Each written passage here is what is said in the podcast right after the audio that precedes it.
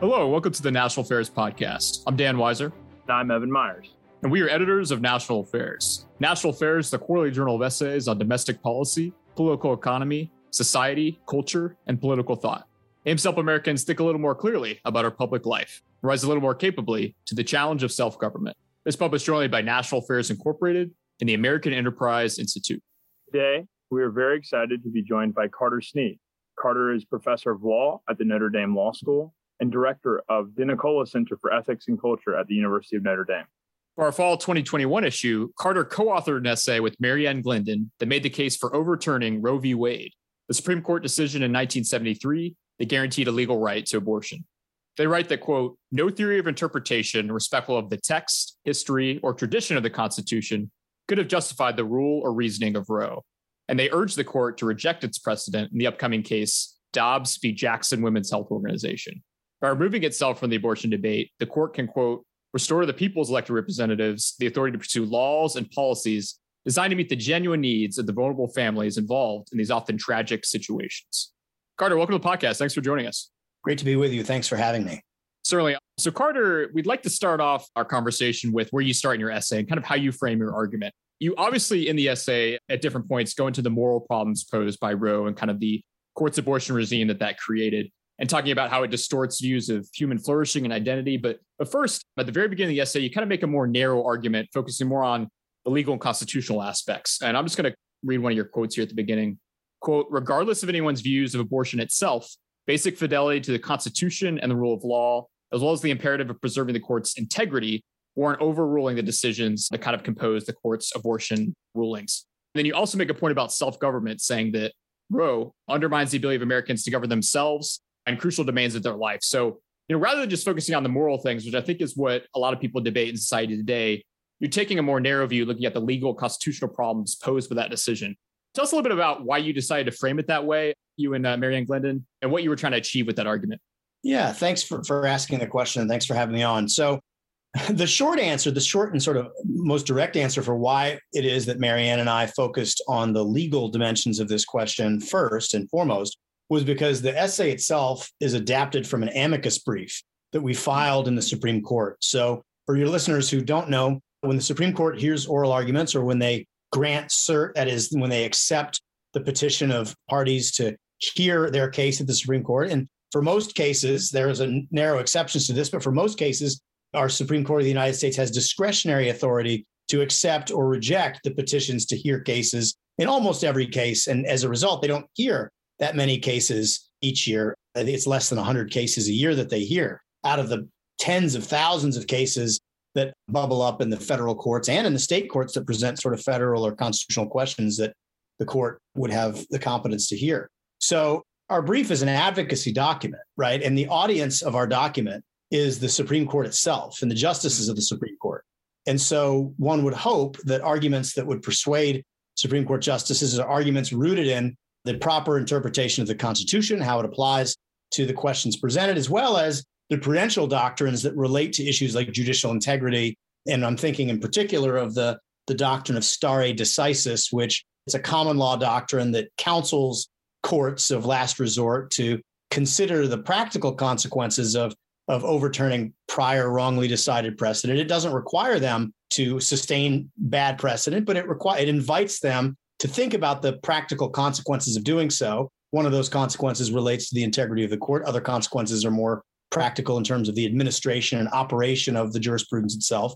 And we argue that not only does the right understanding of the Constitution warrant overturning Roe and Casey because they're such badly reasoned, really notoriously badly reasoned cases, and are such a miscarriage of the judge justice's responsibility of interpreting the law rather than making the law. And also the doctrine of stare decisis also counsels in favor of dismantling the abortion jurisprudence because all of the factors that justices are invited to consider point in the direction of, of doing precisely that.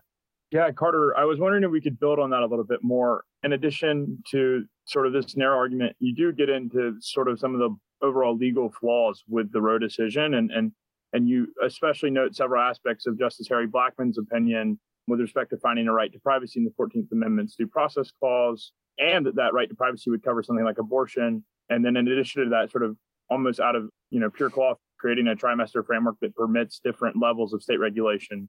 Could you kind of explain how you see the abortion question in a legal framework and, and, and how you see the abortion regime that we have in the United States today, the sort of the legal basis of it, and why it might not be as strong of a legal basis as, as some listeners might suspect?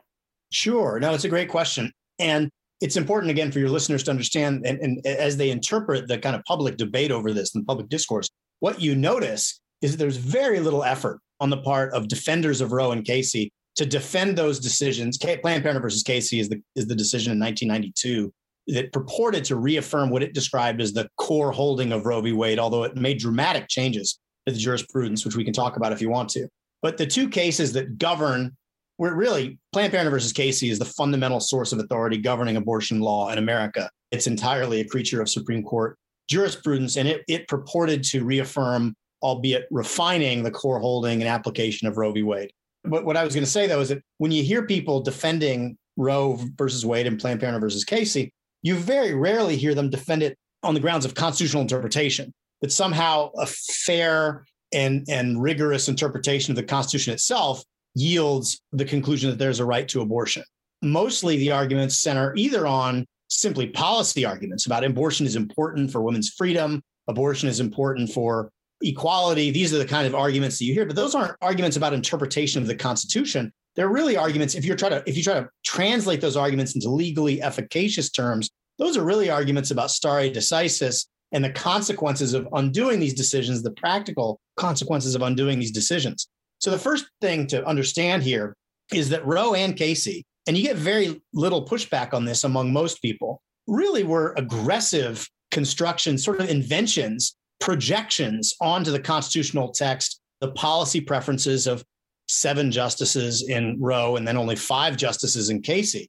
The invention of a right to abortion that emerged from, again, a very open ended and untethered approach to constitutional construction which is called substantive due process, where courts read into the procedural language, and the procedural language they point to is the due process clause of the 14th Amendment, which says no person shall be deprived of life or liberty or property without due process of law, which on its face is obviously just a procedural protection for fair and orderly and due process before the government deprives you of particular goods. They read into that language certain kinds of substantive rights that are not written or mentioned in the Constitution and then they invoke those rights against state action and overturn state action that contravene those rights. And so, as you can immediately see, that's an unbelievably controversial thing for the court to do, especially since the court is meant to be a counter majoritarian body that isn't political, that's, that, whose job is pretty narrowly confined to reading and interpreting texts, whether it be the Constitution or federal statutes.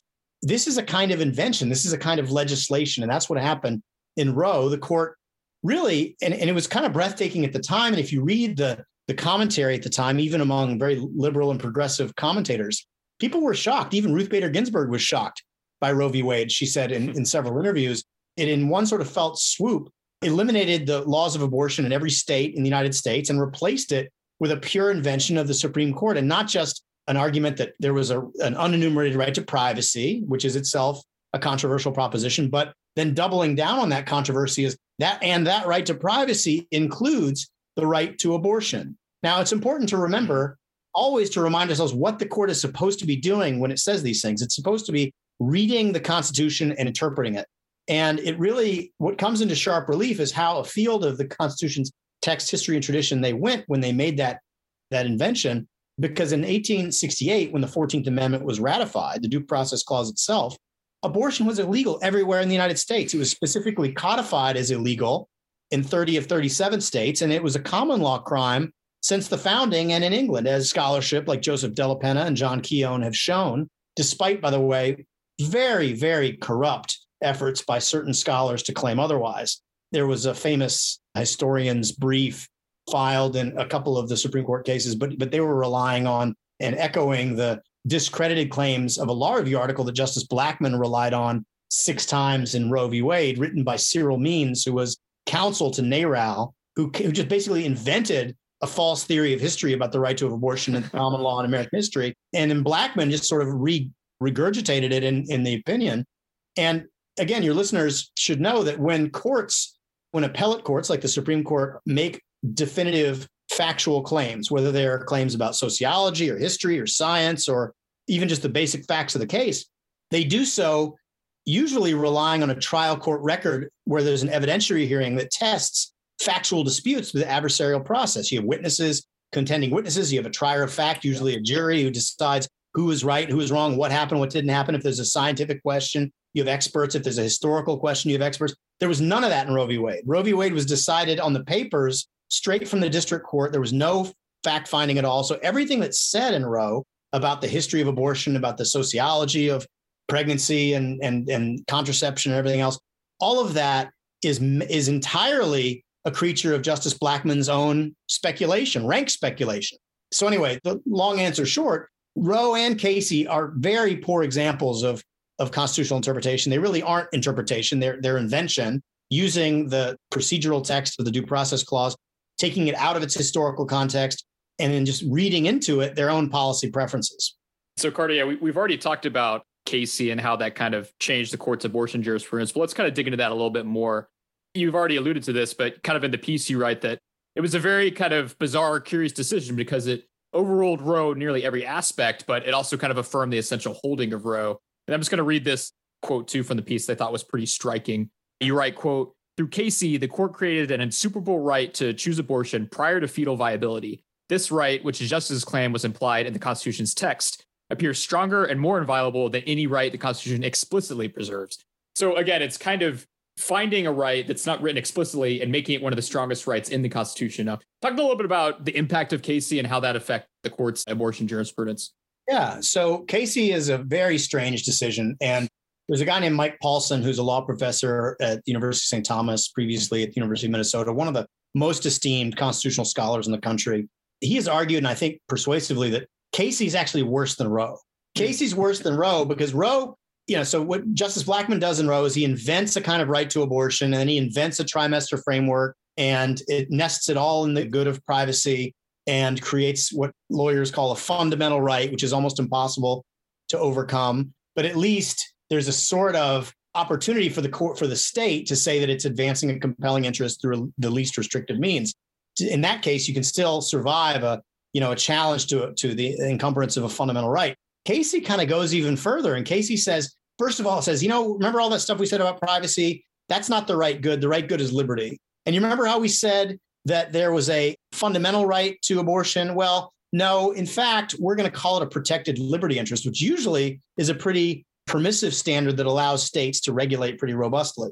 And then they said, and by the way, remember that trimester framework where we said that in the first trimester, there can be no limits in the second trimester, there can be no limits in the name of the unborn child, but only for purposes of advancing maternal health. And in the third trimester, you can you can restrict abortion, but you always have to have an exception for the health of the mother, which includes any aspect of her well-being as determined by the abortionist. You know, which makes our law, and this is to Evan's question, arguably the most permissive abortion regime in the world. I mean, we're one of only a handful of countries, and this is where Mary Ann Glendon's wonderful comparative legal expertise comes in and feeds into the, the content of our of our piece. You know that we, we're only of a handful of countries in the world that allow abortion after 20 weeks gestation. There can basically be no restriction on abortion as such qua abortion throughout nine months of pregnancy because of this health exception. So in casey the court says well we're going to scrap most of that and frankly we're not going to embrace the reasoning of roe because it was so dubious what we're going to do is we're going to reaffirm what we define as the core holding of roe we're going to say the core holding of roe is that prior to viability there can be no undue restriction on abortion, meaning the state cannot, before viability, deprive a woman of the ultimate authority to get an abortion. And then after viability, you can restrict abortion, but you still have to have that health exception that we articulated in Roe v. Wade and its companion case, Doe v. Bolton, which basically is a, an exception that swallows the rule. But the most chilling and strange thing about Casey is that Casey resituates the normative framework into liberty and then makes claims that I, I, I criticize and Mary Ann and I criticize pretty intensively in our piece, basically saying that the heart of human flourishing is to define your own concept of the universe, to, to sort of blaze your own pathway forward. And any encumbrance of that of that freedom is to be defended, even with reference to the substantive due process principles that were articulated in Roe. So there has to be a right to abortion according to the the bare five to four majority because the burdens on a woman are so significant on her defining and pursuing her future as she sees fit. and then counterbalanced against the state's very minimal interests, according to the court, in nascent human life, uh, in utero human life, the unborn child, which the court still says in Casey, as it did in Roe, that the state is forbidden to protect as a person, right? Let me just pause a second on that. This is really important for your audience to understand. The court says in Roe and Casey, in their abortion jurisprudence more generally, that our Constitution itself forbids states and the political branches from extending even basic minimal protections to unborn children and forbids states from treating children as if they were equal human beings. Hmm. Okay. Now, that's a different point than saying whether the word person in the 14th Amendment means unborn children. That's a separate question. What I'm saying is something more radical, namely, they're claiming that our Constitution itself puts beyond the boundaries of the moral and legal community unborn children entirely, and the states are not permitted to act otherwise. That's a radical thing. Like, again, even if one is conflicted on the question of abortion, and as many Americans are, mm-hmm. the idea that our nation's founding document would tell us that we cannot, we're forbidden from protecting unborn children, even in basic ways, should be shocking, right? People should say, and then to, to Evan and your earlier question, it removes from the political sphere any possibility of conversation, deliberation in the political right. branches, and perhaps compromise in the way that our, and again, this is drawing upon Mary Ann's expertise, our neighbors around the world have been able to do, allowed to do forever. I mean, Western Europe is far more restrictive on abortion than we are. And they also don't have this extraordinary culture of being at each other's throat on the political question of abortion because they're actually allowed to have the conversation. Whereas in the United States, we're not allowed to have the conversation. The Supreme Court has answered it for us. And in Casey, the court even went, and this is chilling, said, you know, we've settled this question. Now it's time for you pro life people, you pro choice people. You need to all go home now because we've settled this question. And it's essential that we affirm the core holding of Roe v. Wade if the court is going to be viewed as having integrity, which is amazing to say that when a court is not acting as a court, it preserves its integrity. When a court affirms what is one of the most lawless and dubious series of precedents, even in the minds of intellectually honest pro choice people,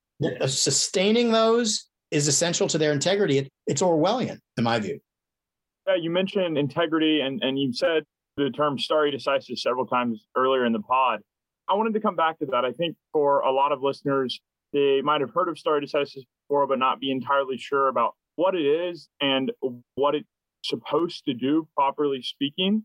Sort of what are some of the considerations around stare decisis, as, especially as we head into this upcoming case, this Dobbs case.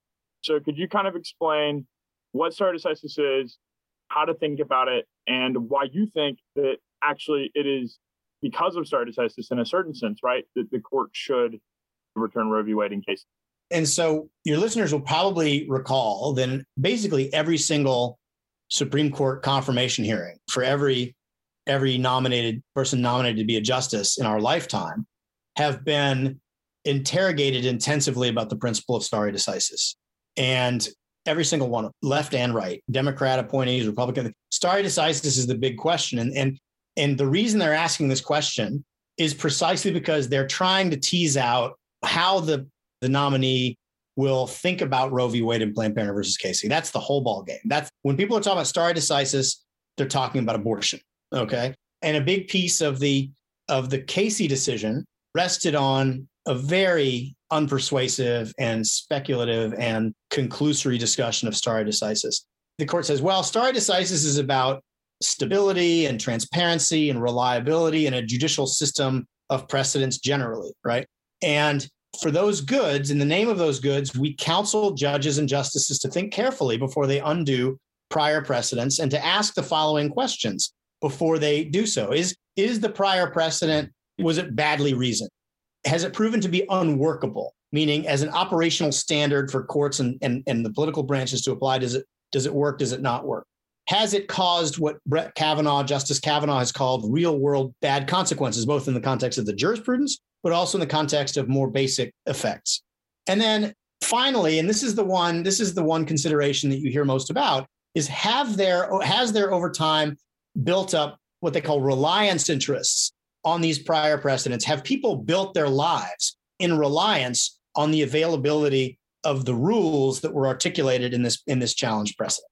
And in Casey, the court says all of those factors. And again, if you read it, it's not very persuasive. There's not a lot of authority. It's mostly hand waving. They say, well, you know, Roe hasn't really been eroded. It's been workable. It's it's proven to be workable. It hasn't had many bad practical consequences. And women have built their lives around the availability of abortion. Their free and equal standing in the community as equal citizens depends on the right to abortion so that they can unburden themselves from burdens that are unequally distributed between women and men when pregnancy occurs, right? That the woman is obviously uniquely and distinctively burdened in those ways in a way that a man is not. And so it's necessary for her to have recourse to abortion in the event of contraceptive failure or, God forbid, rape or incest or something like that. But again, in, in the court's decision, it doesn't cite any social science data. It certainly doesn't cite any social science or legal developments, which obviously contributed to this, the flourishing of women, anti discrimination laws, cultural changes, practices, employment practices, a wide array of transformative changes we should all embrace and celebrate that led women to have equal standing or more equal standing in our country. And they just sort of say conclusively, abortion is necessary to this to this flourishing. Well, ignoring the fact that there are countries around the world with more restrictive abortion policies, in some cases, completely restrictive abortion policies, where women's flourishing has proceeded apace, and how even things like maternal mortality are better than they are there than they are here. And I'm thinking, um, just for example, of Ireland prior to its recent legalization of abortion, women's flourishing was was not substandard measured against the United States, Chile. There are other examples around the world. So it's just a kind of hand waving. And by the way, reliance interests jurisprudentially have never, ever been applied to the reproductive context. They're always about contract interests, they're about settled interests that will be disrupted with subsequent legal decision making. Whereas even the court in Casey said if abortion is restricted, people can immediately take cognizance of that and structure their decisions accordingly, right? In terms of contraception or, or, or whatever, you know what I mean? To avoid pregnancy. And so, in any event, that, that, that's the sort of broader framework for stare decisis. And what we argue in the piece is that Casey was completely misguided and wrongheaded on that question. And in fact, if you apply all of those factors, they point in the direction of overturning Roe and Casey. First of all, obviously they're notoriously badly decided for reasons that we've already talked about. Secondly, they have been proven completely unworkable. In fact, right now we don't even know what the rule is. So there's yeah. a, you know, we, we've had a series of decisions subsequent to Casey that have kind of scrambled the question of what is in fact the rule that state legislatures have to follow when they craft abortion restrictions. And the only solution to that conundrum is to pass a law and then spend two years defending it in the courts and then see what the Supreme Court says if they take cert. And that's not a way, that's not, doesn't promote stability or predictability or transparency. As Justice Thomas said, there aren't five justices on the court right now who could even agree with one another about what Casey says or requires. So it's completely unworkable from the perspective of a precedent that binds the political branches. It has caused massive real world consequences. Obviously, the other areas of jurisprudence have been corrupted when the topic is abortion. The, the settled rules give way and they're changed. And this is true across a variety of contexts that we sketch out in the in the piece. And then, of course, the real world consequences. This is getting into the the normative dimension of this. The death toll since Roe v. Wade of unborn children, especially among poor and minority children, unborn children and families, is 62 million. Right? Think about that for a minute. That's a staggering number. No matter what, again, no matter what your view on what the policy of abortion should be, that number should make you pause. And the idea that we have the most permissive regime in the world, arguably, because of this lawless precedent set of precedents should also give one pause. Again, people who are pro-choice should, I think, be in favor of overturning Roe and Casey so we can return this question to the political branches where we can actually talk to each other about it. And then finally, the reliance question. Again, there's a wonderful amicus brief filed by a woman named Erica Bachiochi and Teresa Collett and Helen Alvarez on behalf of 240 professional women. And I think Erica Bachiochi has published in National Affairs Certainly. on these points before as well, as, as is cross referenced in our piece, that in fact, women's flourishing has proceeded apace as abortion rates have dropped. And all social science evidence points to the proposition that abortion is not necessary for women's success and flourishing. And moreover, the widespread access to abortion and the constitutional right to abortion has had deleterious effects on women's flourishing because it leads to a greater rate of abandonment by men who walk away from women and shirk their responsibilities in a shameful way on the grounds that since the woman has unilateral and sole authority to make her own mind up, then he has no role and he therefore has no obligation. And so the consequence, so every single factor of stare decisis actually points in the direction of overturning Roe and Casey in our judgment. All right, Carter. So we're going to start to wind down here, but a couple last questions.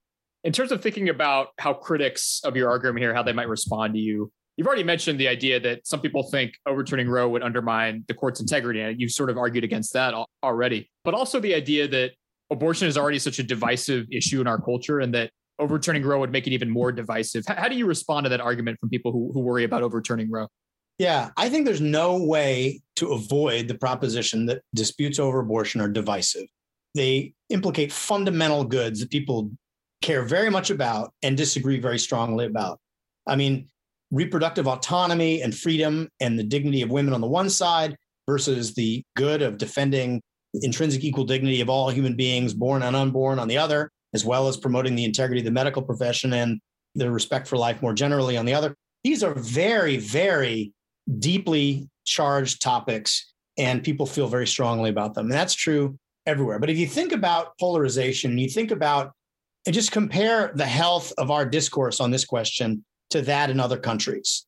And what you find is those countries, they are actually able to have a conversation with each other and understand one another fully and even if and respect each other even if they disagree and come to some kind of arrangement where they can reach a way to address this question that is that even the losers feel like they've been heard and have had an opportunity to participate in it.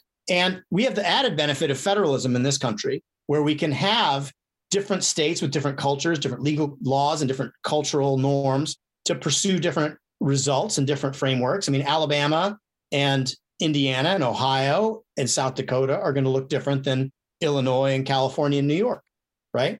And that's okay. It's okay that they that they treat these matters. Let me put it a little bit more broadly. It's okay that they disagree and take different approaches to vexed normative questions. Now, can you live with 50 different solutions to fundamental questions involving the intrinsic equal dignity of human life? That's something we're going to have to debate amongst ourselves if we are have the opportunity to debate amongst ourselves. But I think the fact that the court has held on to this for so long has actually supercharged the debate and made it even more polarizing, where every single question about the presidency and, and about the Senate, really, for those of us who think and care and work on these questions of abortion, really it's for it's forefront in our mind. And these are all proxy battles, and it precludes the possibility of being able to have, and we have very strange coalitions in our politics. I mean, there are a lot of people who would be Democrats, but for the abortion issue, and there might be people who would be Republicans, but for the abortion. Like it's hard to know, right? Our politics has been bent and corrupted by this. And I think it could only be healthy, more healthy, to be able to have more conversation and, and greater freedom to govern ourselves. I believe in the American people that we can do that, that we can actually have conversations amongst ourselves and, and, and settle our differences in a peaceful way through the political process rather than fighting a proxy battle about things that aren't really what we're talking about, like stare decisis and the meaning of the 14th Amendment. Neither one of those things are really what we're talking about. Yeah. What we're talking about is a normative disagreement about abortion and what should we do? What kind of people are we? What do we owe to each other? And I think that's an argument you got to have in the political sphere. It can't be a proxy fight in the courts. Yeah. Well, Carter, thanks so much. I think we have one final question for you. And just so listeners know, Dobbs versus Jackson Women's Health Organization is coming up in December. It's a case that could potentially overturn overturn Casey, overturn Roe v. Wade. So I just wanted to ask, do you have any predictions about how the court might rule in that case? Absolutely. And how do you think that ruling could affect abortion laws in, in our society's division more generally? Yeah, let me, I'm very confident in my prediction. And let me tell you why. First of all, Dobbs, what Dobbs did is it granted cert, meaning it agreed to answer a, a very narrow question. And the question that it agreed to answer is whether or not Mississippi's 15 week ban on abortion is constitutional. Even more broadly, the court said, are any bans on abortion prior to viability constitutional? That's basically the question that they're asking. Now, Planned Parenthood versus Casey could not be clearer. Planned Parenthood versus Casey says any ban on abortion prior to viability is unconstitutional. I mean, undue burden is something far short of a ban a ban is de facto an undue burden, right? And it makes a distinction between pre and post viability. And so it's prior to viability, there's one rule, no undue burden. After viability, there's another rule. You can restrict abortion so long as you included a health of the mother exception and a life of the mother exception. This is a pre viability abortion ban. Nobody's disputing that, which means that on its face, this violates Casey. There's no way around it. So the court has two choices, really only two choices. One choice is to simply affirm Roe and Casey and say, for whatever reason, stare decisis, or even say We think the due process clause includes a right to abortion. We're just going to tell you we're, we're sustaining the whole thing and we're moving ahead, and the law has to be struck down. That's option one. Option two is to affirm the law as constitutional. But to do that with intellectual honesty and integrity, you have to dismantle Roe and Casey because otherwise, the only other possibility, which is not what stare decisis requires, is to reinvent the right to abortion, to reframe the rule and say, okay, when we said viability, we didn't mean viability. We meant something, we meant maybe 15 weeks or maybe 12 weeks. And that is that's not reaffirming Roe and Casey. That's reinventing Roe and Casey. And as Chief Justice Roberts has said in his own in Citizens United, his concurring opinion, stare decisis is not a doctrine of transformation, it's a doctrine of preservation. It doesn't serve the goods of stability and transparency and everything else to reinvent and re-theorize a right that was disputed to begin with and try to reground it in the Constitution. I don't think there's an app now. Maybe with a different court, there would be an appetite to do that. I think there are six justices on the court right now who understand, first of all, I think there are nine justices who understand that Roe v. Wade is in, in Planned Parenthood versus Casey is bad constitutional interpretation, has nothing to do with the text history tradition. I think if you were to give them all lie detector tests, all nine of them would, would agree to that proposition, or they would articulate an approach to judicial, a constitutional interpretation which has nothing to do with the text history tradition of the Constitution, which basically says judges or legislators. Maybe they would do that. Those are the two choices, right? I think there are six justices on the court right now. Again, I'm speculating. I have no idea what any of these justices think. I've not talked to any of them about it. I, I would not ever talk to them about it. Obviously, that would not be appropriate. What I'm saying is, I don't think there are six justices who have any appetite at all to reinvent the phony right to abortion to keep the authority at the court to resolve this question. Because even if they were to say, because a, it's it wouldn't be intellectually honest, and I think they're all they're all all six of them, all nine of the justices have wonderful integrity and they're obviously brilliant people. But these six justices, because of what we know about how they interpret the Constitution based on publicly available information, we know that they probably don't have an appetite to reinvent the right to abortion. And what they've said about, by the way, also about stare decisis, Chief Justice Roberts himself said judges and justices cannot compare the incommensurable goods of reproductive autonomy and self determination versus the prenatal right to life. He said that's not within the competence of judges to do. He wrote that in his concurrence in June Medical Services. But that you'd have to do that to reconfigure the right to abortion. And I don't think even he would want to do that. I mean, he's a person of great integrity and intellectual honesty. I don't think he would do that either. So you've got six six justices who I don't think would would want to reinvent the right to abortion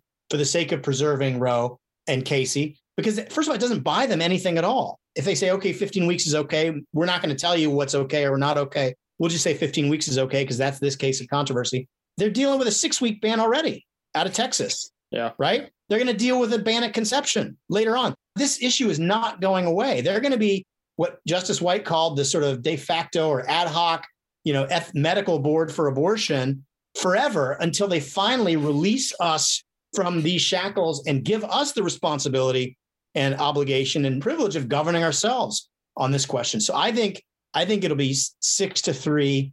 Roe and Casey will will no longer be the law of the land as early as the end of June. And when that happens, people like me, people who care about unborn children and moms and babies, will and must step up and take care of those moms and babies and families who will need care and, and concern and protection, both in the political context, the legal context, the nonprofit context, to come forward and, and to care for those moms and babies and children and families the way you should care for a mother and a child in a crisis. Okay. So we don't simply say, aha, you have to have this baby and now we're walking away from you. That's not how it works. These moms and babies and families need our help and our concern, and we need to rush to their aid the moment we're allowed to do it through the political branches and through our own private actions. Yeah, I think that's a good place to end on, Carter. Thanks so much. This was fascinating. A great discussion of the court's abortion rulings and what you would think might happen in the future. It's really wonderful. Thanks for joining us. Thanks for having me. I appreciate it. You bet. If you'd like to read Carter's essay or other articles in National Affairs, please visit our website at nationalaffairs.com and consider subscribing.